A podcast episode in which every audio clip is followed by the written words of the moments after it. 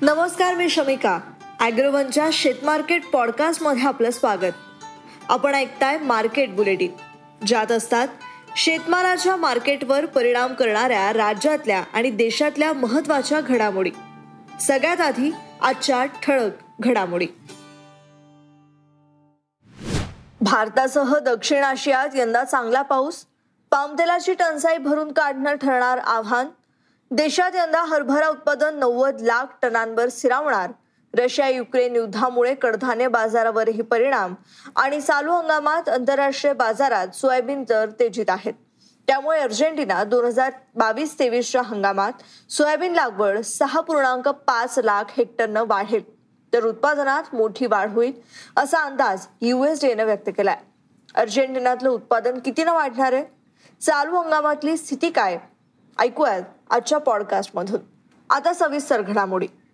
भारतासह दक्षिण आशियातल्या देशांच्या बहुतांश भागात यंदाच्या मान्सून हंगामामध्ये सरासरी ते सरासरीपेक्षा जास्त पावसाचा अंदाज आहे.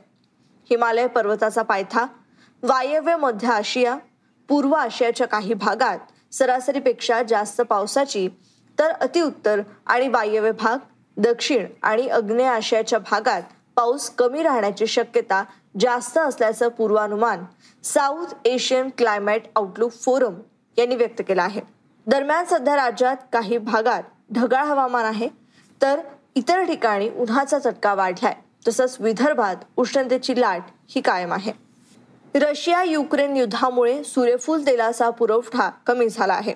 ही तूट पामतेल आणि सोयाबीन तेलानं भरून काढली. मात्र आता इंडोनेशियानं रिफाईंड पामतेल आणि पामोलीन निर्यातीवर अठ्ठावीस एप्रिलपासून बंदीची घोषणा केली. मात्र याचे अधिकृत आदेश अजूनही निघाले नाहीत. त्यामुळे बाजार संभ्रमावस्थेत आहे. इंडोनेशियानं हा निर्णय कायम ठेवल्यास भारताला मोठी किंमत मोजावी लागेल कारण पामतेलाचा कमी झालेला पुरवठा भरून काढण्यासाठी इतर पर्याय नाहीत. मलेशिया आणि इतर पामतेल उत्पादक देश भारताची गरज भागू शकणार नाहीत. त्यामुळे भारताला खाद्यतेलासाठी मोठी कसरत करावी लागेल असं जाणकारांनी सांगितलं आहे. वाढलेल्या उष्णतेसह नैसर्गिक आपत्तींचा फटका हरभरा पिकाला बसलाय. त्यामुळे हरभरा उत्पादन सरकारच्या एकशे एकतीस लाख टन अंदाजापेक्षा कमीच राहील असं जाणकारांनी सांगितलं आहे. प्रक्रिया उद्योगाच्या मते देशात यंदा नव्वद लाख टन हरभरा उत्पादन होईल तर मागच्या हंगामातला शिल्लक साठा हा पंचवीस लाख टन आहे. आणि आयात जवळपास दीड लाख टनांची आहे. म्हणजेच देशात यंदा जवळपास एकशे सतरा लाख टन हरभऱ्याचा पुरवठा होईल. तर देशाची वार्षिक मागणी नव्वद ते पंच्याण्णव लाख टनांच्या दरम्यान असेल.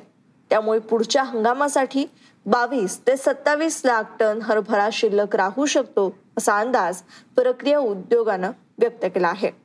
रशिया युक्रेन युद्धामुळे फक्त धान्य आणि खाद्यतेल बाजारावर परिणाम झाला नाही तर कडधान्य बाजारावरही या युद्धाचे पडसाद उमटत आहेत.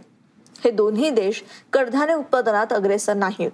मात्र रशियावर अनेक देशांनी आर्थिक निर्बंध लादले त्यामुळे काळा समुद्र बंदरावरचा व्यापार बंद आहे. कडधान्य निर्यातदार आणि आयातदार त्यामुळे अडचणीत आलेत.